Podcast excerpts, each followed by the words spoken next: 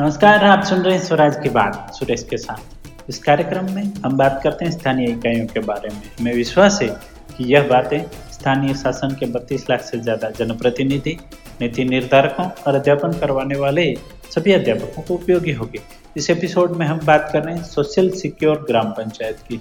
सामाजिक सुरक्षित ग्राम पंचायत एक स्थानीय स्वशासन संस्थान को संदर्भित करता है, जो अपने निवासियों की भलाई, सुरक्षा और सामाजिक सामाजिक समावेश को प्राथमिकता देता है। यह एक ऐसा समुदाय बनाने पर केंद्रित है, जहाँ सभी व्यक्ति निर्णय लेने और विकास प्रक्रियाओं में भाग लेने के लिए सुरक्षित, संरक्षित और सशक्त महसूस करते हैं। सामाजिक कल्याण कार्यक्रम लागू करें, जो कमज़ोर और हाशिए पर रहने वाले समूहों जैसे कि बुज़ुर्गों, बच्चों, विकलांग व्यक्तियों और महिलाओं की जरूरतों को पूरा करते हैं। स्वयं सहायता समूहों, कौशल विकास और लैंगिक समानता और महिला अधिकारों पर जागरूकता अभियान जैसी पहलों के माध्यम से महिला सशक्तिकरण को बढ़ावा देना है। बच्चों के अधिकारों की रक्षा करने और समुदाय के भीतर उनकी सुरक्षा सुनिश्चित करने के लिए बाल अनुकूल स्थान, बाल संरक्षण समितियाँ और जागरूकता कार्यक्रम स्थापित करें। वरिष्ठ नागरिकों के लिए स्वास्थ्य देखभाल, सामाजिक गतिविधियाँ और दैनिक कार्यों में सहायता सहित सहायता और सेवाएँ प्रदान करें। दिव्यांग बच्चों के लिए समावेशी शिक्षा सुनिश्चित करना, पहुँच पर ध्यान केंद्रित करना और स्कूलों में आवश्यक सहायता प्रदान करना। समुदाय के भीतर सामाजिक पूर्वग्रहों और पूर्वग्रहों को दूर करने के लिए भेदभाव विरोधी नीतियाँ और जागरूकता अभियान अपनाएँ।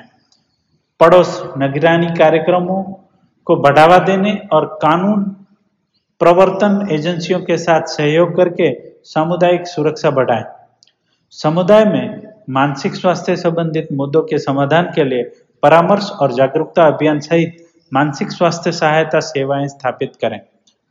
प्रवासियों के लिए सामाजिक एकीकरण को सुविधाजनक बनाना और समुदाय के उनके सुचारू परिवर्तन के लिए सहायता सेवाएँ प्रदान करना। सामाजिक मुद्दों को संबोधित करने और ग्राम पंचायत के भीतर समावेशिता को बढ़ावा देने के लिए सामाजिक न्याय समितियों का गठन करें। सामाजिक संबंधों को मज़बूत करने और ज़रूरत के समय सहायता प्रदान करने के लिए स्वयं सहायता समूहों और सामुदायिक संगठनों जैसे सामाजिक सहायता नेटवर्क बनाएँ।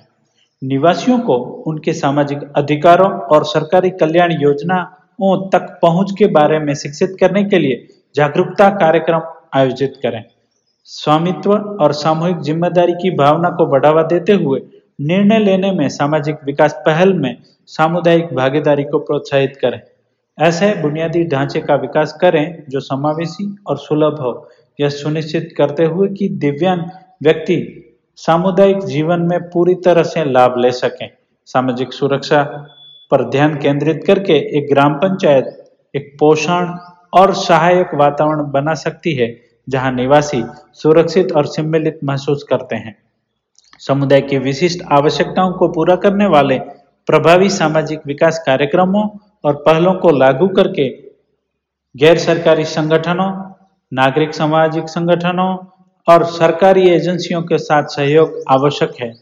अंतिम लक्ष्य एक सामाजिक रूप से सुरक्षित ग्राम पंचायत का निर्माण करना है जहाँ हर व्यक्ति आगे बढ़ सके और समुदाय की प्रगति में योगदान दे सके। आपको आज का हमारा ये एपिसोड कैसा लगा? आपके सुझाव हमें ज़रूर भेजें।